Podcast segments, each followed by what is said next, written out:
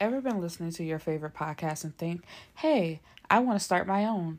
Then you need Anchor. It's the easiest way to make a podcast.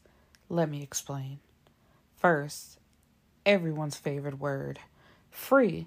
There's creation tools that allow you to record and edit your podcast right from your phone or computer. Anchor will distribute your podcast for you so it can be heard on Spotify, Apple Podcasts, and many more. You can even make money from your podcast with no minimum listenership. It's everything you need to make a podcast in one place. Download the free Anchor app or go to anchor.fm to get started. I swear, the weekend from hell had a whole new meaning for me. Was it enough that I caught my so called boyfriend at a damn car wash getting a superhead treatment? No? How about the fact that this occurred only after a few hours I found out his trifling ass had knocked me up? Not enough? Okay then.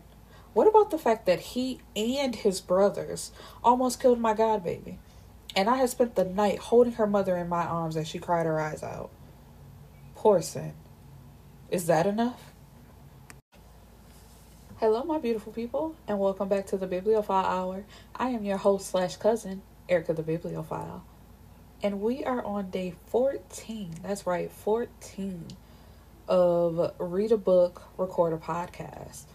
And I am so proud of myself. I can't believe I'm still doing this. But I am ready to jump into part two of The Beauty of This Street Love, A Texas Tale by Elle Kayson. Let's get started. So, we're picking up where we left off in the last book, where the Kinseys blew up a house they knew belonged to the Princes, but they didn't know that Aaron was related to them. So Aaron and Sinai were running out of that house. And when Sin found that out, she had to break up with Trip. And, you know, after the hospital, Shamar came home to take a shower and she's curled up on the couch with some ice cream because she also found her boyfriend slash baby daddy at the car wash getting head from somebody else. So nobody's life is going right right now. But as she's on the couch, she hears keys in the door and she knows only two people have keys to her house. One is Sin, and of course, she's not showing up because she's somewhere with her baby. So that leaves Trey. And she tells him you're not finna just be coming in and out my house. I need my key back. He ignores her and jumps into, you know, why you got that robe on? You better have been in the shower. I've been reading and you don't need to be sending a whole bunch of hot water. And it's like as in expecting dad, now he's reading all the books and he knows everything, so he's telling her what to do. And she's not paying him no attention. And then he's asking her, you know, what did she eat? And she's like, you know, it's not like that between us. And you just need to leave me alone. But he tells her, you can stay mad as long as you want, but my baby catch, ain't gonna catch the effects. And she tells him, ain't nobody that going over you. I will be taking care of myself and my baby. I don't need you to be telling me nothing. And he tells her, you know, let's just fucking make up. I don't give a fuck about that girl. She set me up. And, you know, he's kissing on her, and it seems like she's into it. But then she starts whispering, I'm not going to be her. I'm not going to be her. And, you know, this throws Trey off guard because he's like, You're not going to be who? And come to find out, she has an aunt, and her uncle, the aunt's husband, is a hoe.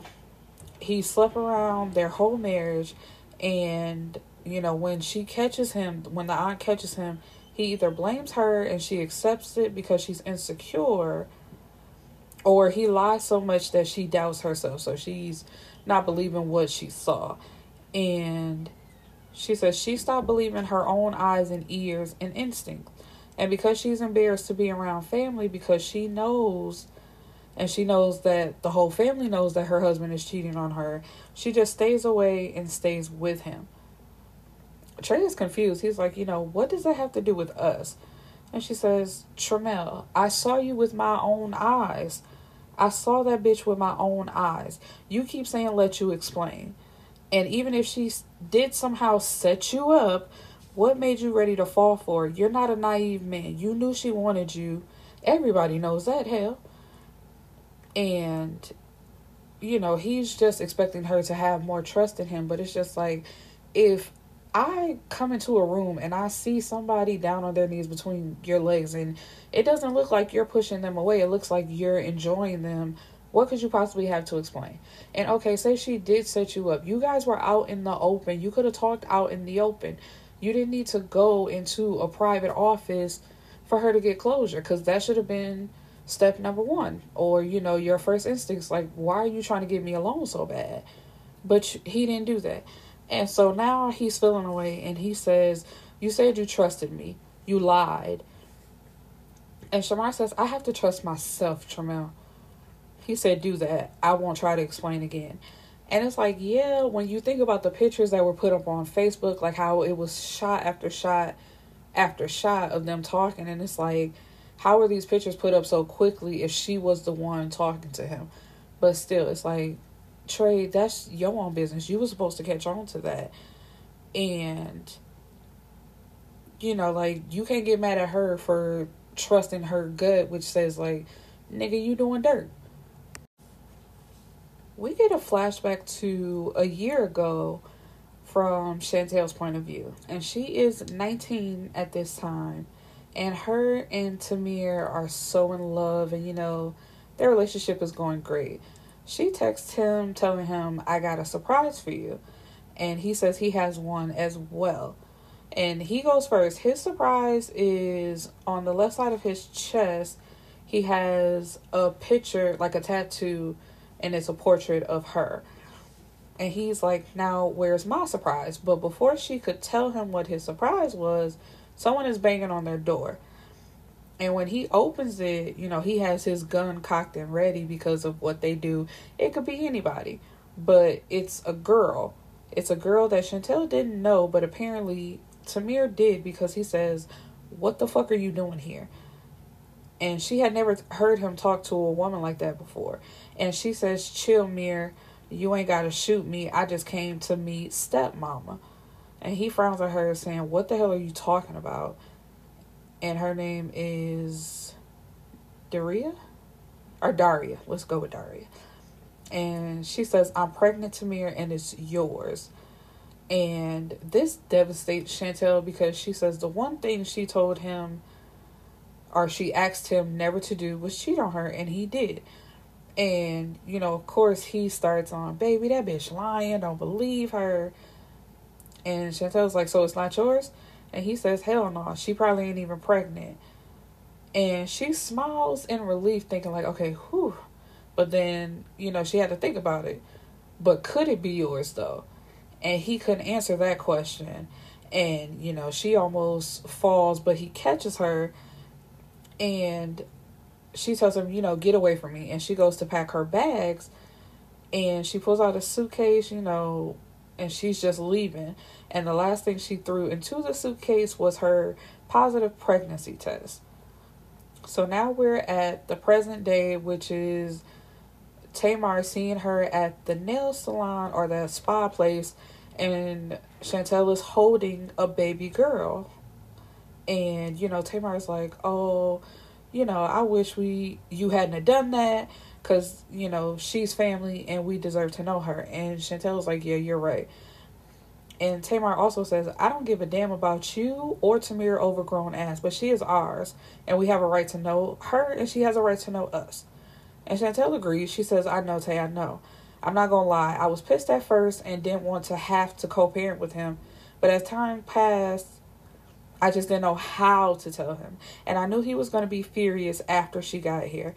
I swear I've been thinking about how to tell him, especially since he got shot.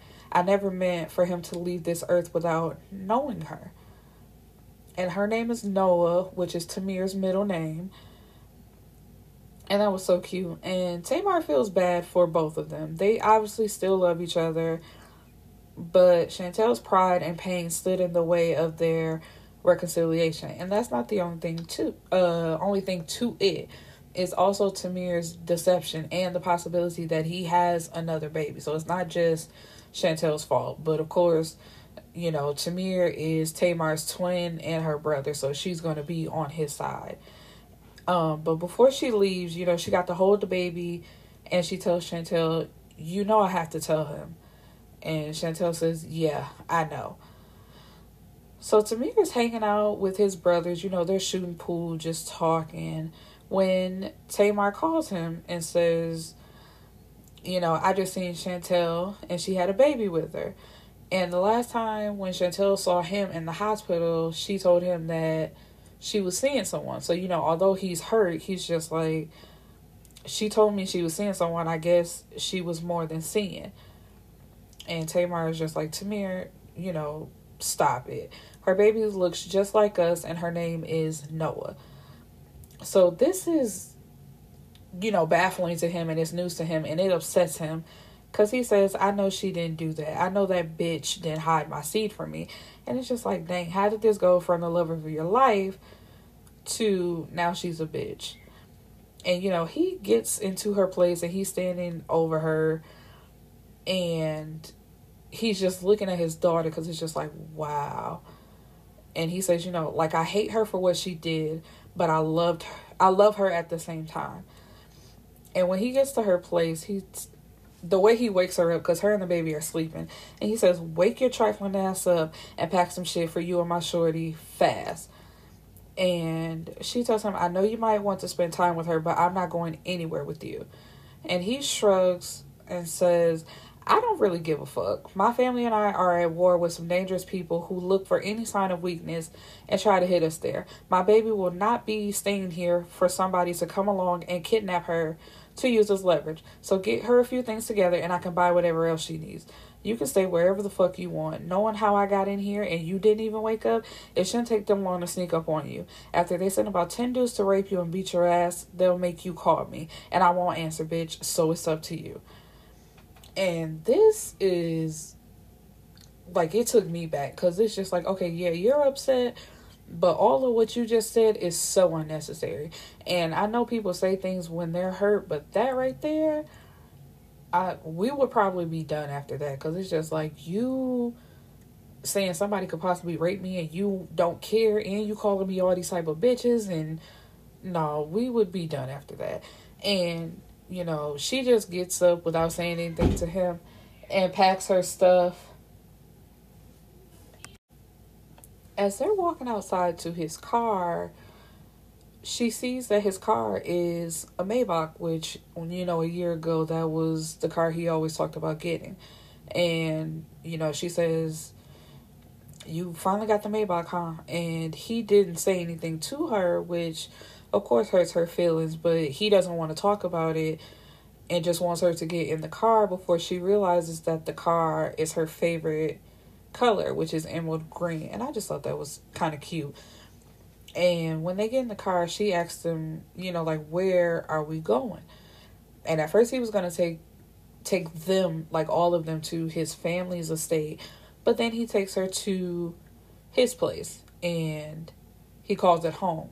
He says, home. We're going home, Dubois, because that's her last name. He calls her by her last name. So Trey goes to visit Shamar's aunt Amber that she told him about. And he tells her, Look, I didn't come to upset you. I just want you to reach out to my girl. You don't seem miserable to me. Maybe your husband fucks around because you do too. Or maybe you don't want to be bothered. Or maybe that nigga is fucking you over and you're a doormat. Whatever it is, if you care about your niece and her happiness, you need to call her and visit her and let her know that you're you're a happy, willing doormat. And, you know, she doesn't even try to defend herself. She just says, okay. Sin is now back to having two times a week lunches with Aaron, and she's bored to tears. She's uh, there's only so much she can listen to about his plans with his uncle Alonzo Prince, which she didn't even know about until a month ago, and Trip had to tell her. And Aaron wants them to be back together.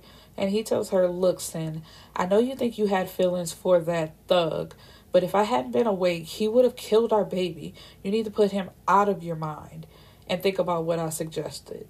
Suggested a reconciliation. Aaron said that they should make a family where their little girl has both parents, except she and her little girl cried for Trip every day. And Dev texts her while they're at lunch on the date and says she's sick and crying for you and her daddy. So she responds, You know, I'm on my way. And Dev says, Did I say her father? I meant her daddy, Trip. And, you know, Sin tells Aaron, We need to go because Sin, you know, Sanaya is uh, sick. And he says, Is she sick or does he just not want you here with me? And she says, You know, does it matter right now? I told you before that her ears are bothering her. And, you know, then he tries to look as- ashamed and says, You're right. I have some business to handle, but text me how she's doing and I'll swing by later. And it's like, So you have time to go on this lunch and to talk about having a reconciliation with the mother of your child, but you don't have time to actually go check on your child. So, an unknown number texts Trip telling him, You need to go see about your family, meaning Sin and Nye. And he doesn't know who this is, so he's like, Who is this? And it's Devin. He says, Nye is sick and Sin is out of it. And Trip is in his feelings. He says, You know, she's reconciling with her baby daddy. Call that nigga. SMH, you got to step up your surveillance. And he doesn't bother to respond because, you know, he's in his feelings. And Sin told him to stay away from them. And at first, he had no intentions of doing that. But when he found out that she was back with Aaron, he left her alone because she left him a message saying, Tristan, you have to stop contacting me. Aaron and I are going to see if we can put our daughter's well being first and work on making up. And it's like, what about your daughter's well being is you two in a relationship? I have stated time and time again, just because two two parents are, you know, a child's two parents are in the household does not automatically mean that that is a good household. So y'all two don't have to be together for her to turn out to be a good person cuz even though she's what, 3 or something like that, Sanai is a well-rounded little girl and y'all not together. But you know whatever. But of course Trip didn't stay away. He came to see about his family. And, you know, he sees that Sin is holding a crying and whining Sanai. And he asks, you know, what's wrong with her? And when Sanai sees him, she re- reaches out for him. And her face is puffy and red. And, you know, Devin brings a towel and says, she's been crying all day for you. Every day hell all day. And this upsets Trip because he's like, really? You're gonna let her make herself sick like that just to prove a point? And he gets both of them in the bed and puts them both to sleep. And Sin does it without even fighting him, so he knows that something is wrong. So he says, Yeah, Sin and Sanai were my family, not Aaron's, and she's gonna start acting like it. So, you know, that means he's gonna put into motion getting his family back, which is great. And Tyrese is worried about Tamir because he knew that Tamir wasn't telling him everything about when he got shot. So he was going to go find out some information. And that means going to the Texas Medical Center and getting inside of Tamir's doctor's, a doctor, Elise Rose, getting inside of her office. And, you know, he said he could have waited to talk to her, but he would find out more information from her files than questioning her and Dr. Rose is described as a well rounded Lauren London.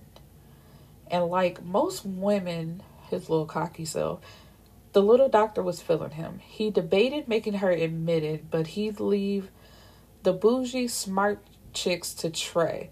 He liked his women who liked to get down. And Tyrese is smart. He's been hacking into computers all his life and hers was a MacBook, so any information he found, he could just airdrop it to himself. And then he would, you know, being nosy, going through her stuff. She has a Bachelor of Science in Biology, honors from UT Austin, and her medical degree was from Baylor. So, you know, she's a very smart doctor. But while he's going through her information, the door opens. So he pulls out his gun. It's Dr. Rose. You know, she's coming back to do some work from a patient that she just can't get out of her head. And, you know, she sees the gun aimed at her, but she doesn't scream. And Tyrese has the nerve to ask her, What are you doing here? And she's like, You got a lot of nerve. You in my office. So how are you asking me questions? I'm calling security. But she doesn't. And, you know, they just do this little back and forth. You're going to jail. Am I? Yes. Call him, Dr. Rose. This is serious. You violated my patients. And he cut her off right there. He's like, I'm not worried about your other patients. I'm only worried about my brother's file. You violated me. When I violate you, doctor, you'll know. Because you're going to love it. So, you know, this is like a cat and mouse game between the two, but they're feeling each other and she's going with it until she just thinks about him being younger than her and he says yeah i'm younger than you but that ain't gonna stop you from calling me daddy and you know he just leaves her hot in the panties and she don't know what to do with herself shamar and trey is at her second prenatal doctor visit and they have a little bonding moment where they hear the baby's heartbeat. And of course, Trey has to be a nigga. And he says, That shit is dope. That's really my little nigga? And Shamar's like, Tramel, my bad, our baby. That's really our baby. And, you know, after everything checks out and Shamar cries a little because she just can't believe that she's having a baby, Trey throws a small box into her lap when she opens it, attached to an 18 karat white gold chain was a circle of life pendant adorned by yellow diamonds. And the meaning of yellow diamonds. So I've been looking up what some good shit that a baby daddy should buy his girl while pregnant, and that circle of life shit kept coming up because you giving me my seed are giving my seed life and a circle represents eternity. So there you go. And it's basically like it's it could be so romantic, but Trey is Trey, so you basically just gotta take what you can get. But she tells him, I'm still mad at you. You gonna get over it. I don't know, Tramel. You might as well. Ain't neither one of us going nowhere, Mouse, and I'm not letting you leave me behind some shit you would never let me explain. And it's just like, what is there to explain? Because, okay, yes, yes, you were set up, but you still went along with it. So now what? I'm just supposed to let that go? No, and I'm I'm not. And you're not gonna make me feel guilty about uh, about not letting it go because it's just like you don't even apologize. You don't do nothing. It's just she set me up. I didn't do nothing. It's been three weeks of Chantel living inside of Tamir's home and they don't talk to each other. They're evo- avoiding each other. They're only living together, you know, basically like two ships passing in the night. And Tamir has built a relationship with their daughter. Of course, he loves her, you know, and she recognizes her papa now, smiling at him, getting his attention. And she's just sad because it's like you're in a house with the love of your life, but y'all not in love anymore. Or, you know, you don't have the relationship you once had because you both can't trust each other anymore. You know, he's upset about her keeping the baby away and she's upset about him cheating and possibly having another baby. So it's just ugh. So she's sitting at the house with Tamar over to visit and Tamar tells her, You look so sad. I hate seeing you like that. You and Mir have to stop this shit. And Chantel tells her, you know, we don't like or trust in each other trust each other anymore. It's not going to get any better. And Chantel doesn't want to talk about Tamir in anyway. You know, talking about him hurts her. Being close hurts her. Seeing the way he looks at her hurts, you know, and still being in love with him hurts. She's just in a lot of pain right now.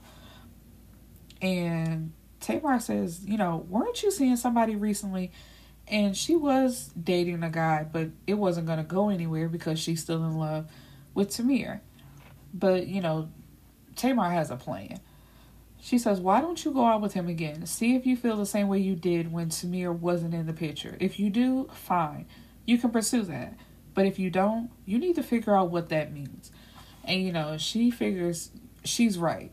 So she texts Aiden and asks him if he wants to meet up for dinner. And she agrees because it's like, you know, just sitting around this house moping isn't going to do me any good. And Tamar, she she feels bad for what's about to happen, but she has to give them a nudge in the right direction.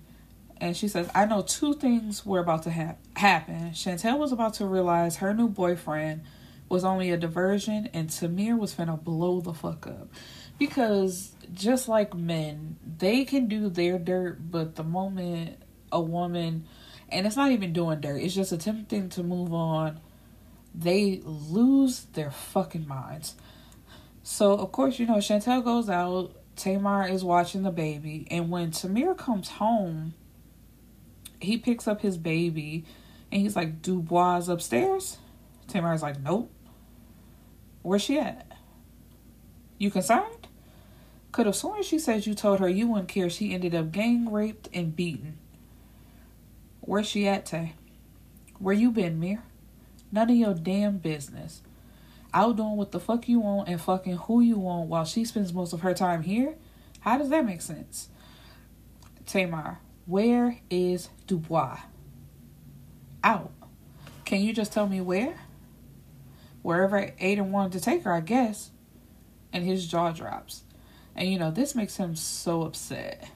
And he's like, My baby mama thinks she about to be all over Houston with some nigga nah. And it's just like, you haven't even been in this house for the last three days. You could have been dead for all I knew, but you hear that I'm going out with somebody, and all of a sudden it's nah, nah, what? And he was Dubois first, and as far as he knows, her only. She had birthed my seed. She lived in my house, and I took care of her. She was mine. And I'll be goddamn if she and my plotting ass sister was gonna fuck that up. And it's like, what are they fucking up? Because I hope you don't think like you treat her like that, talking to her like that, meant that y'all was getting somewhere. Because it it wasn't. It's like y'all haven't seen each other for what, fifteen months? Because she left when she found out she was pregnant. So you think nine months, and then fourteen, because the baby was five months. So fourteen months.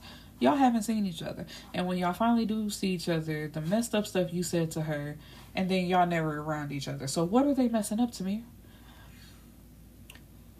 And, you know, he hands the baby back to Tamar. And she's like, uh, I was about to leave now that you're here. I'm sure you volunteered to babysit, so keep going. And she tells him, you know, don't do nothing stupid. Y'all should have thought about that. What the hell are you tripping about? Y'all not together? Stay claiming you can't stand each other, won't even talk to each other. Since y'all broke up, you've been so free with it. I'm surprised we we ain't caught you fucking a wet hole in the ground. But you mad somebody wanted to take her out and treat her like somebody? And I brought and I bet your trifling ass thinks she's supposed to go without sex too. Selfish ass. And she tells him, fuck you, Mir. I hope that nigga breaks her back. And because he's so upset, he says, You're a stupid, meddling bitch. And of course, this hurts her feelings, and she says, "Well, I'm gonna take my bitch ass home then." And he wants to apologize, but of course he can't. So after Tamar leaves, he doesn't even last five minutes before he's calling his mom to watch the baby. So when he drops the baby off, uh, excuse me, Trey hops in the car, you know, just to go along for the ride. And while they're driving, Trey asks, So what's the plan? And his only answer is he wants to see what she's doing. And Trey is confused because he's like, ain't no way I'd be talking about seeing what my shorty was doing with another nigga. She'd be seeing that I wasn't playing no games, and that nigga would be getting ready to see the roof of somebody's church. And Tamir, like, he's just confused. I want to go in there and blast all that shit, but she ain't my girl, technically. And, Tay, like, not Tay, uh, Trey is just, he's like, you know, what is going on? Talking about technically either she is or she ain't. And if she ain't, why you got me out here? And it's like, ain't nobody got you nowhere. Didn't nobody tell you to hop in the car? I dropped my daughter off. You could have stayed right where you was at. And you know, he's like, nigga, you volunteered to come, and I want to see this nigga set some rules. Let him know that he better not even lay hands or eyes on Noah. And as crazy as he's portrayed to be, Trey is my favorite. He like, you finna meet up with this nigga and set ground rules on how he should date your girl. And Tamir unfortunately has to face the reality that she is not his girl, despite the fact that he wants her to be. So Trey again, you know, asks him, So what you wanna do? He said, What I wanna do? You know what the fuck I wanna do? I wanna bust up in that bitch, body that stupid ass nigga for even looking at her, then drag her little ass out. I want to take her home and remind her who daddy is, make sure she can never forget. That's what the fuck I want to do. But of course, he can't do that. So it's just like, you know, what's up? And as they're heading into the restaurant, Chantel and Aiden are actually coming out. And he lifts Shan's chin, you know, to kiss her. And next thing you know, to me, it's just a blur of movement he's he has Aiden on the ground and he is just punching the mess out of him. And of course Chantel is screaming her head off like, "Okay, that's enough. Stop, please." And I don't know why she would look to Trey for help. And it's just like, you know this nigga loves chaos. He loves fighting. He dismembers people for fun and he gets enjoyment out of it.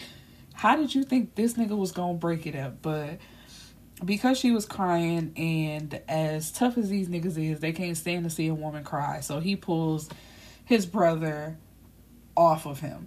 And Chantel bends down towards the guy and apologizes to him and this sets Tamir off even more. He like, You apologizing to this nigga? Get up. And she tells him that she hates him, but he ain't paying her no attention and he just tells her, "Give your keys to Trey. We about to go home." And when they get home, it's nothing but an argument that really makes no sense. And he tells her, "You really think you finna have an attitude with me about some nigga? Nah, it don't work like that. You were so wrong." And she tells him, "You were so wrong for that. That man did nothing to you, and you beat him like some type of savage. He didn't do anything to you. He did do something to me. He touched something that belongs to me." Now he knows better. I do not belong to you. Aiden is my friend, and what you did out of some fucked up sense of possessiveness is horrible. Exactly. Like, Chantel, you are so right. Like, nigga, I'm not your property. No matter how much you think I am. And it's just like for you to attack somebody that you see me walking with, it's just so, like, it makes no sense. But you know, he starts walking up on her what part of you doesn't belong to me, Du- Dubois? You gonna lie and say what's up under here? You know, he's touching her body. Doesn't belong to me? Your breast that nurse my baby? Your heart that I know is mine? Your lips don't belong to me? When I can make you fall apart with a kiss? His hands left my breast and traveled down to brush across my stomach. This spot right here that got big when you carried my daughter that's mine. In your womb, I'm the only nigga that's ever gonna plant babies there. Any seeds that grow there, mine. And you know, he's seducing her with his words, and she's falling for it because he just has that hold over her. And he says, Yeah, you're mine. All mine. I'll kill another nigga before I let him have you. I take care of you. I provide for you. I put this roof over your head and the keys to that Benz in your hand. I make it so you never have to worry about money again. You will not disrespect me by entertaining another fucking nigga. You are mine. And everything was going so great until that moment because as soon as he said that, she just got out of the mood and basically, you know, he made her feel like a possession. And it's just like, you pay for me, like you are controlling me and she starts stripping off all her clothes and he's like you know what are you doing? Offering offering you what you paid for. Nah that's not what i meant and you know it. Well tamir come get what you bought. And this makes him so upset and she gets scared a little bit. And all he says is fuck you and walks out the door and this makes her cry again. But it's just like, girl, you knew that that was gonna ruin the movie. Like both of y'all did it to each other. I'm not even just gonna put that on her. Both of y'all just y'all so stubborn. Like I'm with Tamar. Like everybody can see it, but instead of talking it out, because what both of y'all, she's 20 and he's 21. Y'all are kids playing grown ups, and y'all can't seem to get it right. Cause even with all the stuff between y'all, sex wasn't gonna help it out anyway. So I'm glad y'all kind of ruined the mood and did get to go there with each other. Dr. Rose is having dinner with her friend who she's telling all about Tyrese and how basically he's no good. But the friend is like, So you let him go without actually calling security like you threatened? And she says, Yeah. Good. He obviously shook your ass up. I'm sorry, what? At least. We spend all our time being good and playing by the rules, and look at us. Beautiful, accomplished women sharing dinner with each other on a Friday night. Go with what feels good for once. If he can almost make you nut with just his words and his hand, imagine what would happen if you let him into your bed. And then, like, she's just trying to bring up any excuse. But he's a baby. Is he legal? Yeah. Girl, then climb on top of him and ride him off until the sunset and get it out of your system. And she thinks about it and she's just like, maybe he could be something to do until it's time for her to really settle down. So Ty gets a call that one of his close friends has been shot and messed up pretty bad, and a few other people got shot in the trap. So they have to go, he has to stop what he's doing and go see about him. And, you know, John Baptiste got hurt, but their doctor that they usually have on call isn't available. And Tyrese is like, so why can't we do a hospital drop? John Baptiste, you know, he's a Haitian immigrant and his papers aren't right.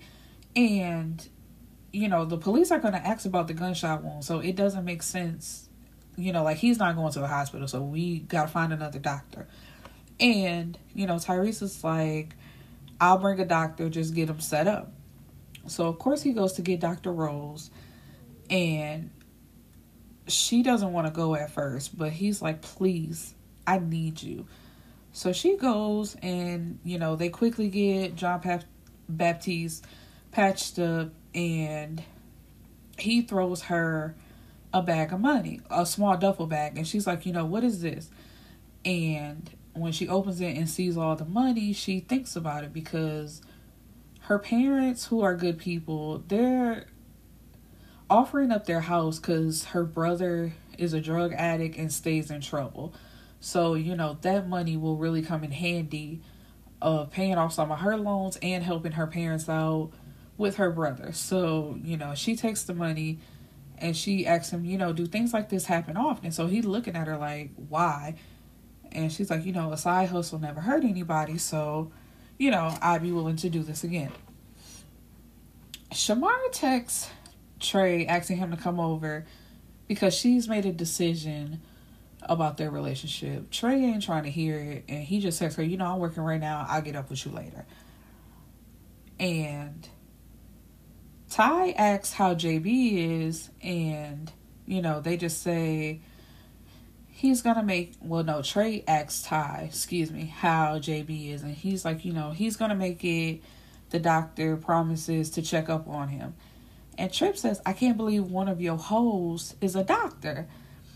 And you know trey ty these names i get so confused. You know he kind of gets offended. He's like you know she ain't no hoe so watch your mouth. And all of the brothers like excuse me? Not the one who was gonna play till he died getting offensive I mean getting defensive about a woman. And then the conversation switched to a party that they're having on Saturday.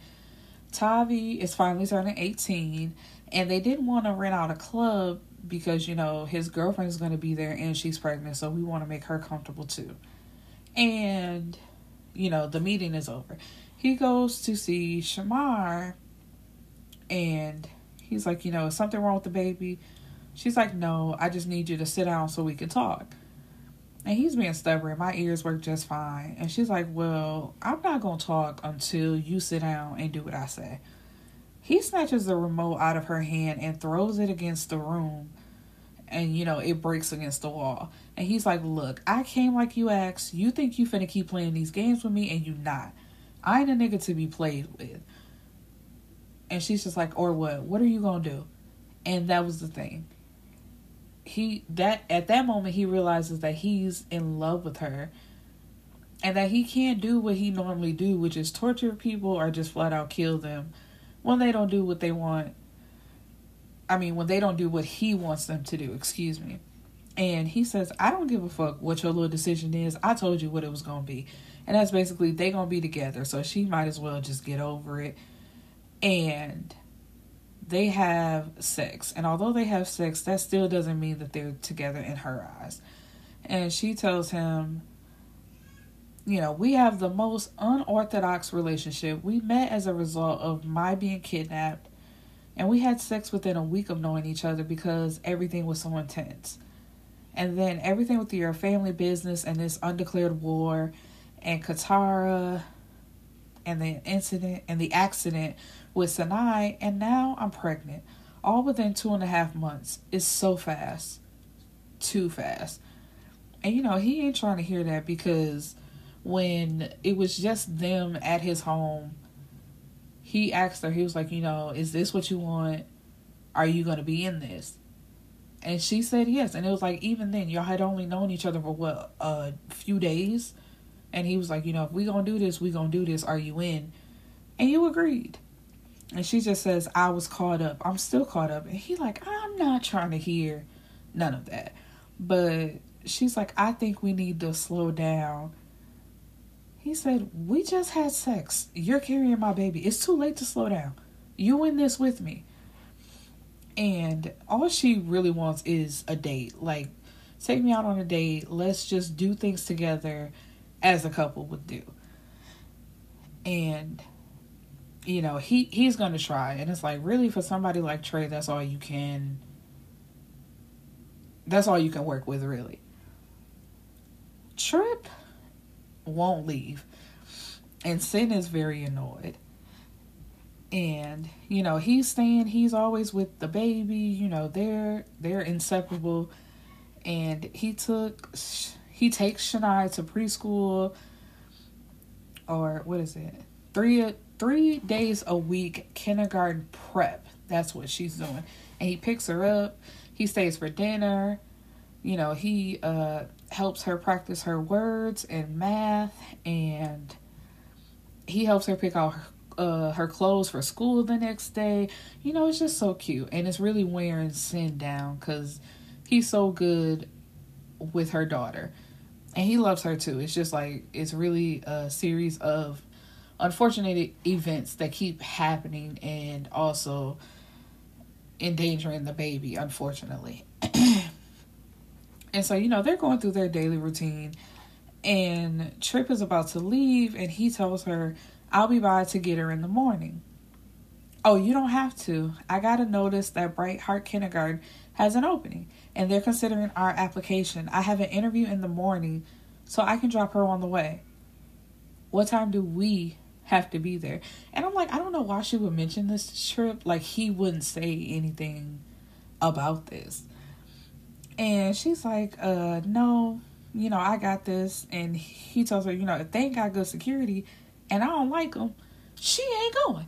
And it's just like, Trip, do you know that you don't have any say in this, sir? But of course, what do you tell a guy whose family basically runs the city, runs the state. It's just like he has say over whatever. And she tells him that Aaron is going to be there, so you know, and I don't want any problems. Why you acting like I ain't got no home training? You know I care about that baby's education. I care about her safety too. And so, you know, after that, there's nothing she could say. So she just tells him 8:30. And the next morning, you know, they all get there and they're waiting in the office for the principal to come. And Trip knows the principal. She, I mean, he sold her son a car from the dealership that they have. So you you know, like that's a good thing in their direction. And during the whole interview, Trip doesn't really say anything. He just lets Aaron and Sin talk, but Aaron really isn't saying anything. Sin is the only one that's talking. And the one time Aaron does speak up, he just says she can be a little hyper, and Trip cuts him off. He's like, you know, she's not hyper, she's vibrant, she's excited about life. Every day with her is an adventure. And then he like stops and he's a little embarrassed, you know, by how lovingly he's talking about her. But, you know, all the women that were in the room are just looking at him and grinning. Because it's just like, ah, oh, a daddy, you know, basically. And at the end of the interview, the principal hugs him, and it just looks like she's in. You know, it's a sure win that the baby will be going to that school. And it's been another three days, and Chantel hasn't heard anything from Tamir until he just walks in and she asks him, you know, where have you been? And he says, Is that your business? And Chantel has had it. She's like, I'm leaving. I can't live like this. I got school. You know, I can't keep putting my life on hold because you're in some drug war. I don't know who you think gonna lay up here single and lonely while you out entertaining every Mika, Keisha, and Daria in the city. And he says, Take your ass on. You're not taking my daughter though. And she's like, you know, she's still nursing. You can't take care of her on your own. You just stayed away from three you just stayed away from her for three whole days. So how do you think you're gonna take care of her by yourself? And you know, she's just like, What about me? What about my life? and she just starts crying. And of course, like I said, these men can take anything but tears from a woman. So he's hugging her and just, you know, basically begging her to stop crying. Like, what do you want? Whatever you want, I'll do it. Just tell me. And she's like, you know, where have you been? He's been at his parents' house. And she tells him, you know, you didn't have to leave like that from the last conversation, big blowout that they had. And he's staring at her as if she's crazy. Like, girl, you implied that I was treating you like a prostitute. I ain't never disrespected you. And it's like, can we rewind to the threatening of the gang raping and her not being able to call you? Is that not disrespect? Are we just supposed to forget about that? Let me know. And he tells her, I want you here. I don't want you to leave. You just make me so mad when you say that you hate me and you don't want to be around me. So, what are we going to do? I don't know. I just don't know, Dubois. And it's just like, what don't you know? Like, either y'all gonna try to make it work or y'all not. It is date night for Shamar and Trey. And what started off great ended in an utter disaster. So Shamar tells him that her aunt called and she apologizes for being distant but that she is also happy and that she somehow knew that Shamar was pregnant, so she knows that that was Trey's doing. And he tells her, you know, I fuck up all on my own. I'm not paying for somebody else's fuck up too, you know, namely your aunt. And their date officially starts at a play, but Trey falls asleep during the play and he snores and one of the other patrons tells her, you know, you can do better. And then he also says something to Trey, but Trey tells him, you know, you might want to move along, but you don't get to see no more plays at all. And Shamar is embarrassed by that, and she just wants to leave. But he begs for another chance to make up at the ending of the date, which is dinner. But when they get there, the way and you know i'm not putting this off on trey now yeah he fell asleep at the play but if that's not his thing i'm not gonna put that on him because it's just like you gotta stop trying to force people to go to things and do things that they don't like. So okay you trying to be quote unquote sophisticated and enjoy a play and have a nice dinner and that's just he don't do stuff like that so hey whatever. And he also tells her you know stop trying to turn me into somebody that i'm not. But okay, at the dinner, the waiter is caught looking not once but twice at Shamar's breast. So of course Trey is gonna say something about that.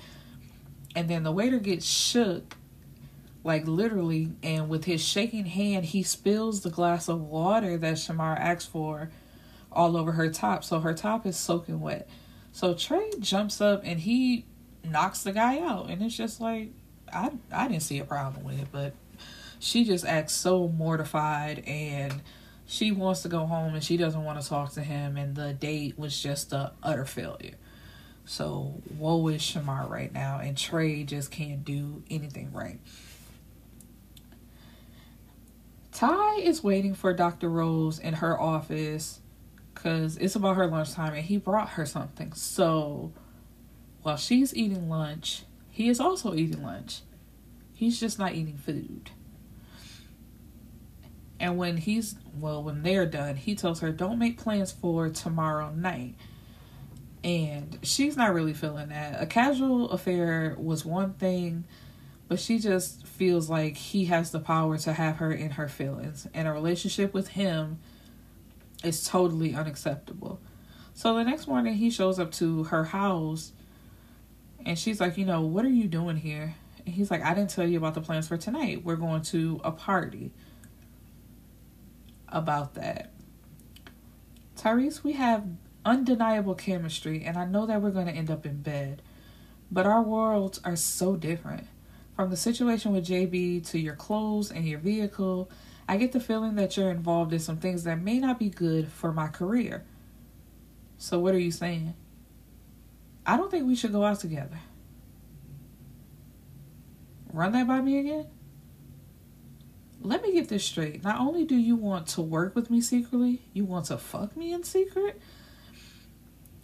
And Ty is just ready to go off. And he asks her, So now you too good for me? And then she just feels some type of way and she brings up what I did for JB, I could lose my license. But weren't you the same woman that asked him if this happens often because a side hustle could never hurt? And I hate that because it's just like you do feel like you're too good for him, but you're also willing to be a part of his life just when it's convenient for you. And then you want to have this better than complex later on. The cops, and she tells him, the cops could follow you here and ruin any chance I have of achieving my goals. I've worked too hard and I owe too much to my parents and myself. Put yourself in my shoes.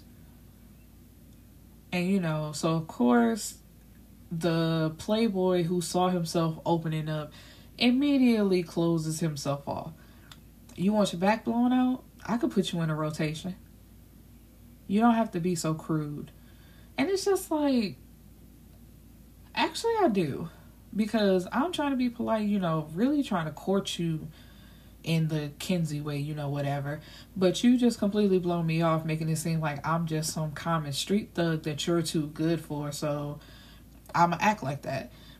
And then he's just like, you know, put your number in my phone and I won't pop up on you again. I'll just call you when it's business. And not even a few minutes ago she was trying to kick him out, but now do you want coffee? And it's just like so now that he's giving you the energy that you've been asking for, you don't like that and now you're trying to be polite. And you know, he's like this is basically her loss cuz you know, his family, they own car dealerships, they have an advertising firm, they have a cleaning service, a luxury bread and breakfast. They have two salons, three barbershops. Uh, their dad flips houses, and their mom was a re- is a realtor for upscale properties. It's just like you know, and they are about to start a restaurant in hopes of building a chain. So it's just like although they look like drug dealers and they are in the drug game, they have so much more going for themselves. People just see what they want to see and make their own assumptions and that's what dr rose is doing and it's going to come back to bite her in the ass.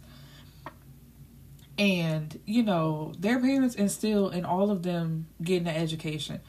Trip and trey they have their bachelors and you know once stuff settles down with this business you know like the drug business and being at war with the princes Trip and Trey were thinking about going back for their masters. Trey himself, he's a year away from being a bio, from having his biochemistry degree, and he wanted to be a pharmacist.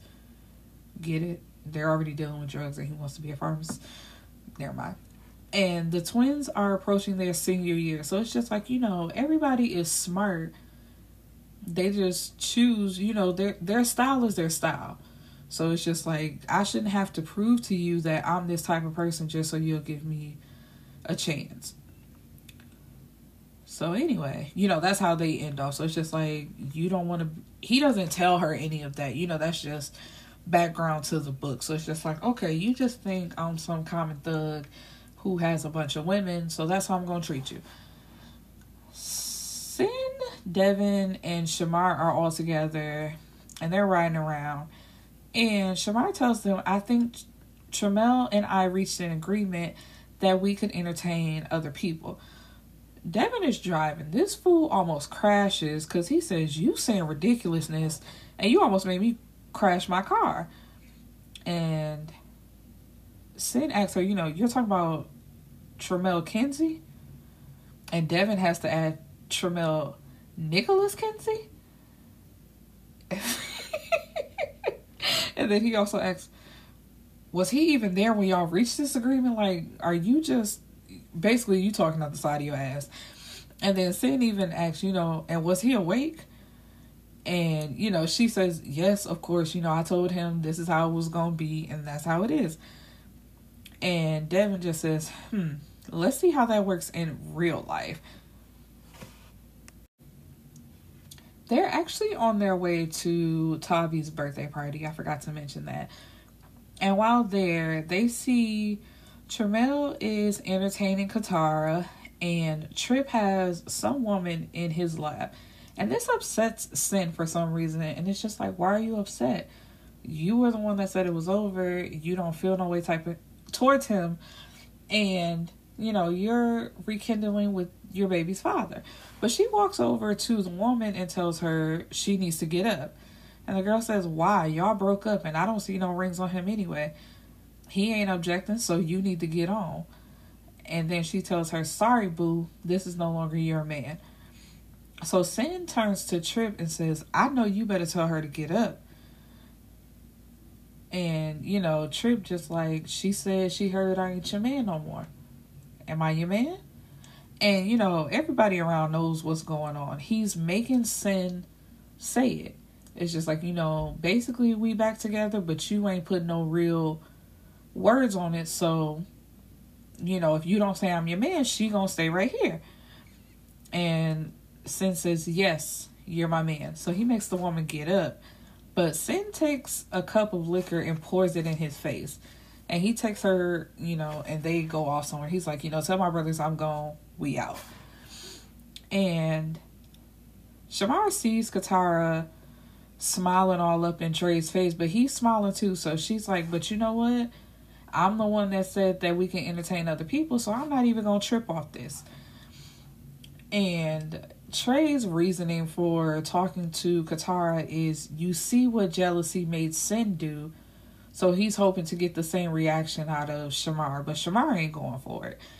And she is talking to an old lab partner who uh you know she went to school with but he the lab partner's name is Antoine and he happens to be the brother of Dimitri who works with the Kinsey family. And, you know, Trey and Dimitri are dapping each other up and he says, You know, what are you doing here? And he says, Stopping through with my little bro. He knows uh Tavion or Tavion. His sister was Antoine's biology lab partner and they're good friends. I think he has a crush on her. So I guess it'd be your girl sister too, huh? And Trey just takes off, start walking towards them because he says, um, Tavi ain't got but one sister. So of course Dimitri like puts two and two together. He's like, Man, I can't let you kill my little brother. And Dimitri makes the introduction between Antoine and Trey, Tamir, and Ty and he says, Maybe you heard that your friend here is his girl. But Shamar says, Oh, I'm not his girl. You know, basically shutting that down. And Trey tells Anton, Hope you ain't got plans for my baby mama. I mean, I had my eyes on her for a while, knowing that she's single now. And you know, like they start to go back and forth. And Dimitri says, "Y'all need to chill. We're allies in this shit. We not about to fuck it up. We we're not about to fuck it up over some damn girl. No offense, Trey." And then he tells his brother to step down.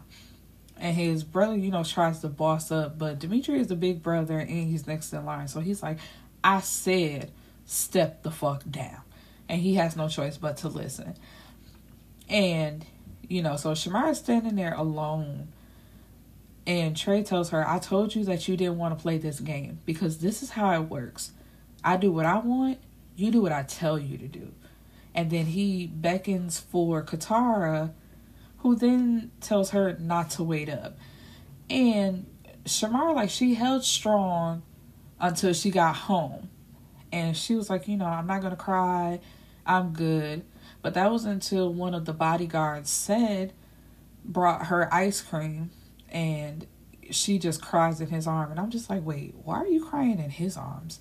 If anything you know i just accept the ice cream and be like you know thank you. You can go back outside and continue to watch the car. I mean watch the house you know what i mean?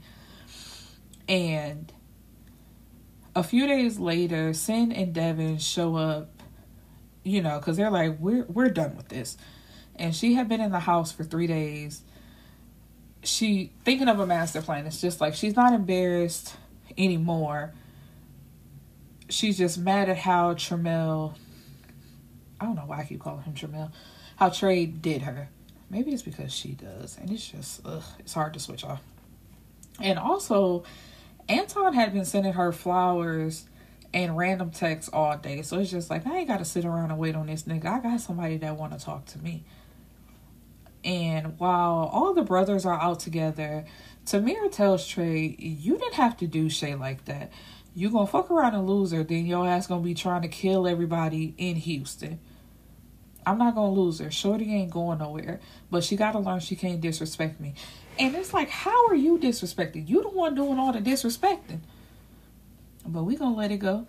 And then Ty puts his two cents in and says, Man, fuck these girls. And Trey like, hold on, hold on, hold on. Ain't nobody said all that now. It's just like, nigga, I don't know what's going on with you, but I didn't say fuck my girl. I just said she gotta calm down. And everybody can see that Ty is in a foul mood and he's feeling some type of way because, excuse me, the doctor blew him off. And Daria is texting Tamir again, and I'm just trying to understand why does she still have your number? For somebody who's so trifling, was a hoe, you know that baby ain't yours. How can she still get in contact with you? But anyway, she texts him says, "So you entertaining that bitch again, but you can't make time for your son." And in all this time, so what? In all of the fourteen months, it's just like you ain't said nothing about this child, but now that you know Chantel is back in the picture, now you want to pop back up. And Tamir, why can't you see that? Or if you notice that, why wouldn't you put it so where she can't contact you? But he tells her I'm gonna find you and I'm gonna give you to Trey. Of course, she doesn't respond back to that because don't nobody want no problems with Trey. And the next day, sorry, the next day he takes Ty and they show up to her house. And she tries to slam the door and not let them in, but of course, you know, they make their way in. And she tells Tamir, I can't stand you, stay away from me. So why do you keep contacting him then if you feel that way when he finally shows up?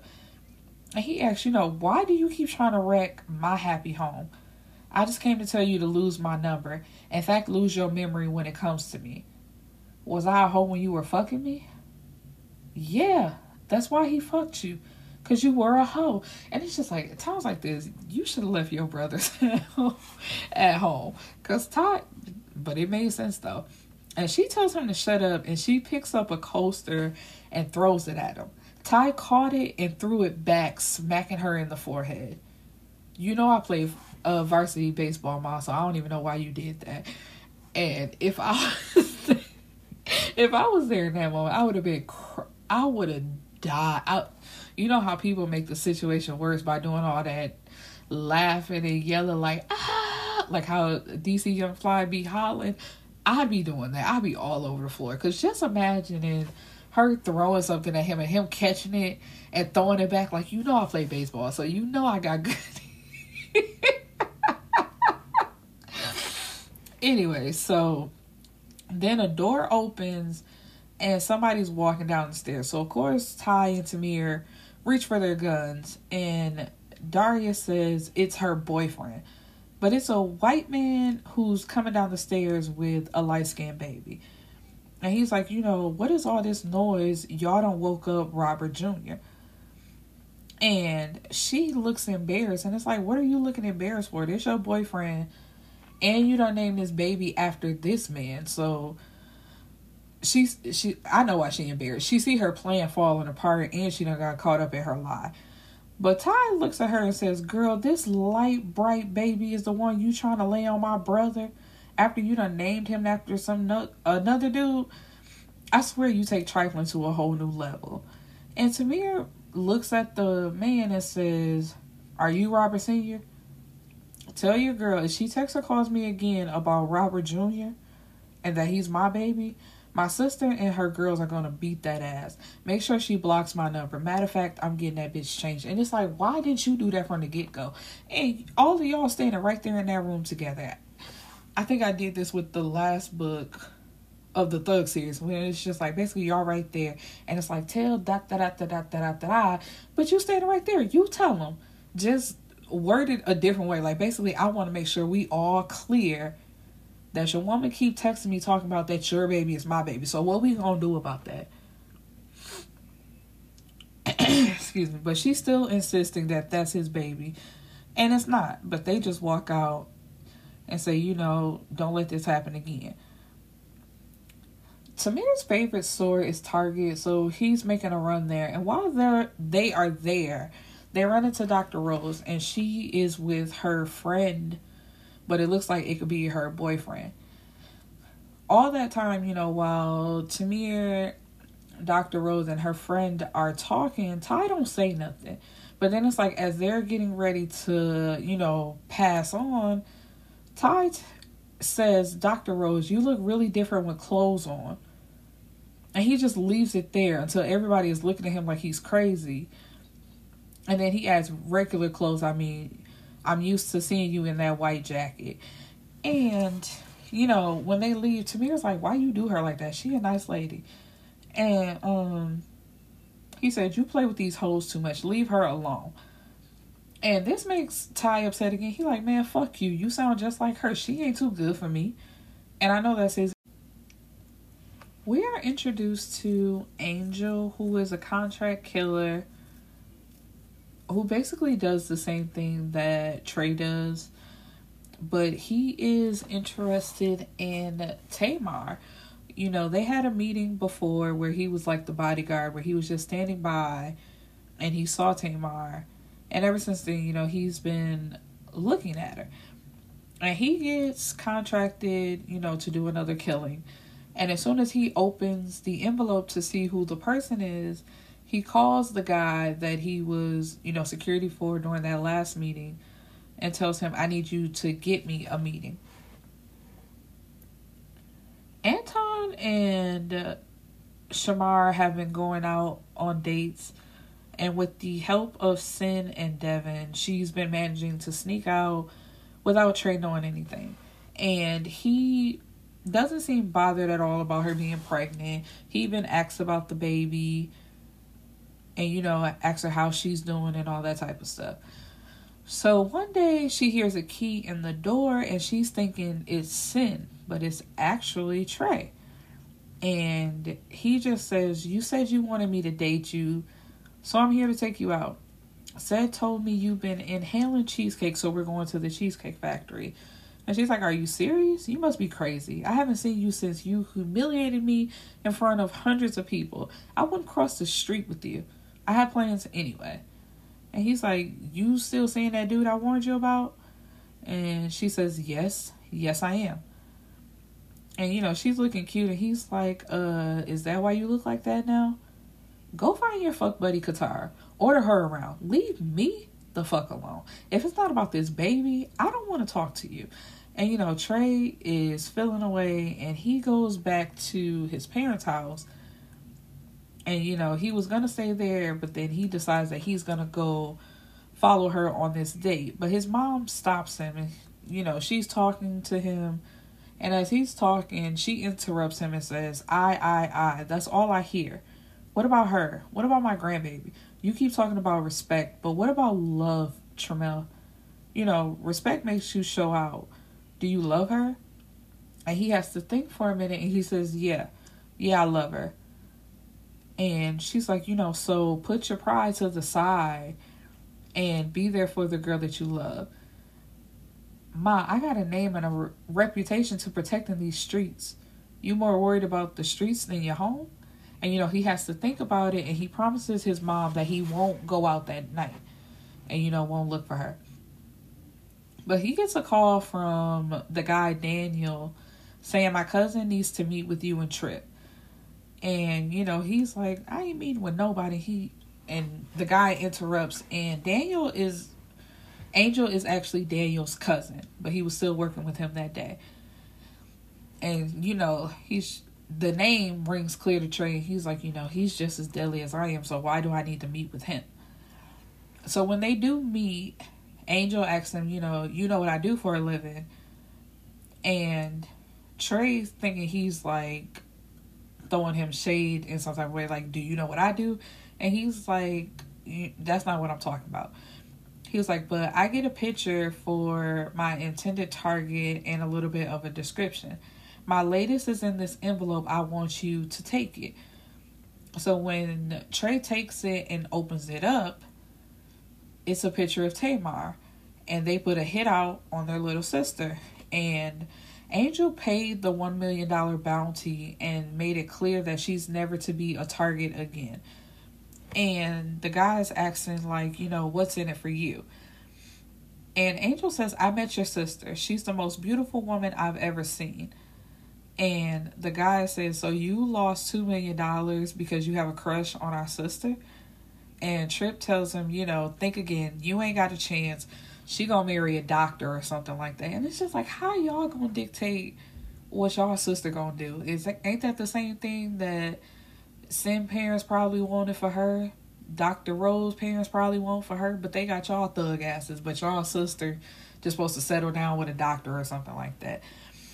Angel laughs and says, Your sister knows the game better than most of the niggas I've ever worked with. You can tell it's in her blood. Nah, it ain't no high school crush. She's a queen pin in the making. I'ma be her king. I'm staying in Houston till y'all get this mess sorted out, and I'm gonna be the invisible part of her detail. And, you know, basically they telling him, don't even think about it. And Angel says, I'm sorry if I've given y'all the impression that I needed your your permission or give a fuck about what you think. It's just like basically I'm letting y'all know I'm gonna be her nigga, and that just is what it is. So Ty is texting Rose, I mean Dr. Rose, and saying, you know, there's a job. Can you ride out of town with me? And she says, yeah.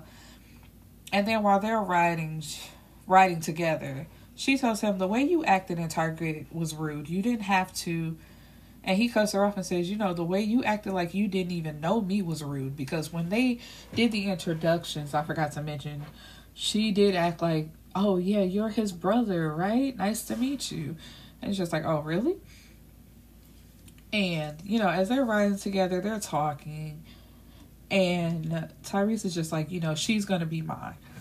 So for the job, he really didn't even need her. She just rode together because she didn't work on anybody. And, you know, in the middle of the night when he comes back, he's shot. So she does have to work on him. But, you know, like, there was no major, like, bloodshed or whatever. But after they get in the bed together, he's like caressing her and filling up on her. And he tells her, you know, did you bring any toys? And she says, no. Should I have? And he says, mm hmm.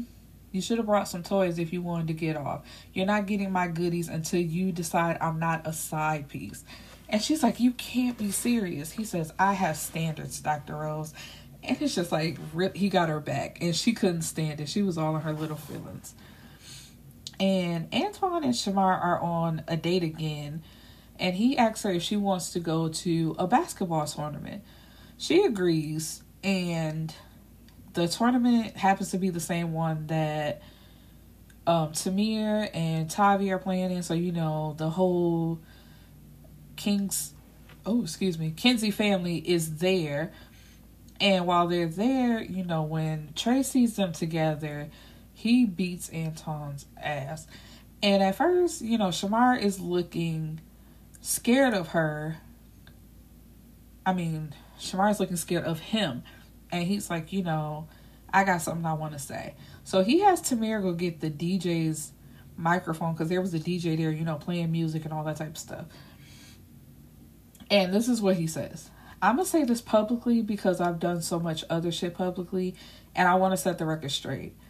I um care about you. And it's just like that's the best you got? But then he continues. You make me happy. Ain't nobody on this earth ever made me feel like you. I know you my sunshine and soft, but it's more than that. You're my everything. Seeing you with someone else, I ain't gonna never be able to deal with that, shorty. I just ain't built that way. I'm sorry for hurting you. I guess what I'm saying is, I love you, Mouse. And you know, this is a big deal because it's just like, what? The craziest nigga ever that slice up people, that tell stories while he killing people. And you know, just ain't nobody ever seen him be quote unquote soft. So to see this moment is crazy. And you know, she doesn't say anything for a while. Then she steps up to him and smiles and says, I love you too. And of course, here comes Katara walking up with tears in her eyes, says, So that's how it is? You gonna humiliate me like this? And she turns to glare at Shamar and says, Don't get too happy. He'll be back shortly. So Shamar slaps her, then grabs her hair and hits her in her temple with her fist. And you know, then Chantel and Sin try to jump in and was like, you know, we got this. And Katara's fists are aiming for Shamar's belly. So then Trey yokes her up and tells her, if you ever try to hurt my seed, I will make you watch as I kill everybody in your trifling family. And then he like throws her. So she lands on her back and slides across the floor. And then he turns to Shamar like, "How you gonna put our baby at risk like that?" It's just like, you know what? I'm tired of you and her. Yeah, and what's about to start another argument? He's like, "We're not doing this in public. Let's go." So, Chantel and Tamir are in a good place. He's walking side by side with her, happy because they won the basketball game. Because you know, Tamir is described as he could have been the next what LeBron or Kobe Bryant, but his heart ain't really in basketball, so he does what he does. oh, excuse me. And as they're walking outside, here comes Daria with her baby and her friends. And Tamir looks at her and says, Don't bring your ignorant ass over here. And Sin is hilarious. She's like, baby, hold my hoops. These my good hoops. And it's just like, didn't I already beat your ass for approaching us like you ain't got no sense? And Daria's friends are like, yeah, but she got her hitters with her today. Try it today and see what happens, oh, old foreign hoe.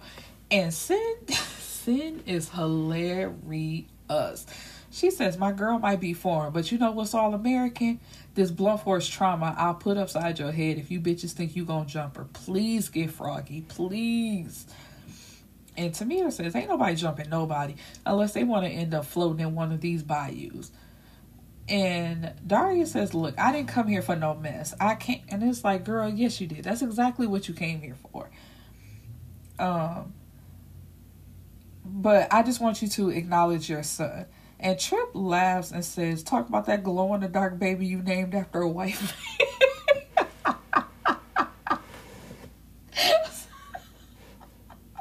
I'm sorry. That part cracks me up, no matter how many times I've read this book. Um, and you know, this upsets her, and she's like, because of Chantel, I had to make sure my baby would be taken care of, and I knew Robert was a good man. And Chantel tells her, here's a thought. Instead of depending on a man, you could get an education and a job. That way, all you need a man to do for you is his part dealing with his child. You wouldn't have to be as desperate as you sound right now, which is like, girl, you do sound desperate. And it's just like, ain't nobody bringing up the fact, girl, ain't nobody heard from you in 14 months, but yet here you go because she back in the picture, you bringing up this baby. I'm like, Why did nobody say nothing about that? And he's like, he tells Daria, that baby don't look nothing like me. Look at Noah. She looks just like me. And Daria is throwing shots, honey. She said, I have strong genes. I didn't lay back and get run over. And then she says, It's not fair to Bobby. Bobby? Unless his last name is Brown, you set him up for ass whoopings in the hood. him and Sin, like, they perfect for each other. They always got something to say. And, you know, she says, It's not fair. He's your family too. And she has tears in her eyes. Trip claps his hand. Damn, girl, you a hoe and an actress? Look at your multi-talented ass. And it's just like, you know what? I can't deal. But Chantel says, give us a test. Let DNA speak. If he's Noah's brother, y'all go from there. And she just swallows but doesn't say anything. But to Tamir nods, like, yeah, give me a DNA test. And Sin says, uh, that shit struck fear in your heart, didn't it? and, you know, she walks off and Tamir says, baby, you know, he's like, don't even worry about it. But she tells him, it shouldn't even be a possibility, Tamir. I don't want to talk right now. He's like, we ain't going back. We going forward. Let's just find out and go from there. Go where? If that baby's yours, he's he absolutely should be in your life. And I want Noah to know her project twin. But you and I, we can't go anywhere. I could love your child. He's half you. But I can't live the next 18 years with Daria. I'll end up in jail. The brothers managed to kidnap Stefan, who is Alonzo Prince's son, and two of his goons. They cut, well, Trey cuts out Stefan's tongue when he wouldn't talk. And then when he goes to the next guy, he says, Let me tell you a story. So, once upon a time, there was a little boy. He never knew who his real daddy was. His mama loved him to death and did everything for him. He didn't have much time to worry about his deadbeat sperm donor, donor, especially because he ended up with a cool ass stepdad. But one day, as a young man, he just had to know. So he did some research. Know what he found out? He discovered that his beautiful mama had been raped that's why she never told him about his father. He was a child of rape. He felt that he would never hurt a woman like that. He found it to be one of the most disgusting, disturbing acts that could happen. He passed those ideas on to his four sons. They find it just as terrible as their father. You know who those brothers are? Of course, the guy shakes his head, and Trey says, Oh, I think you do. And all four of them raise their hands. And then the guy realizes what's going on. And Trey continues with his story. He says, My brother Ty found a young lady assaulted in a house with you and the other two. He was pissed off. And the guy swears that he had nothing to do with it. And it's like, even if you had nothing to do with it, you were there while it happened and you didn't stop it. So Shamar is at home. And the day after the game, you know, her and Tramel had made up, so she's at home getting some sleep. But Ced wakes her up and tells her that her brother has been trying to call her and that Nene, his girlfriend, is having the baby, so she needs to get up and he'll take her to the hospital. So after they leave the warehouse, Trip speeds back to get home to Sin and I, and he finds Sin in the living room and he notices that she's been crying and she tells him that Aaron used his money to declare her unfit.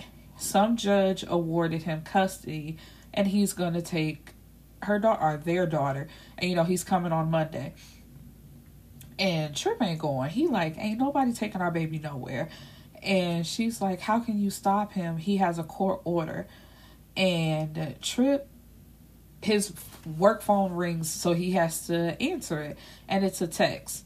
And when he reads it and shows it to Sin, whatever it is on the message, he has to catch her as she collapses.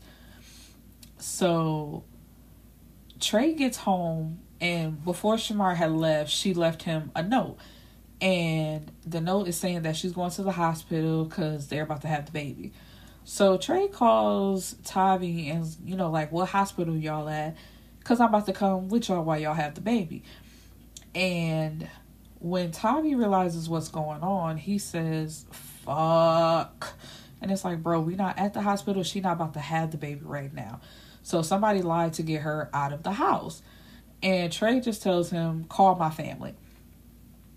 And Tamar is out the door and she sees a shadowy figure dressed in black. And they must have taken her porch light out. So she reaches for her gun, but the guy is faster and he aims his at her head and he extended his hand to take hers and he gestures with the gun, you know, come on and walk out in front of me.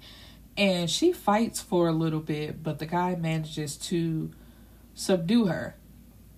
And I guess on the other side of town, Tamir can feel something is wrong because he says something is wrong with my twin. Call her. And, you know, they don't get any answer.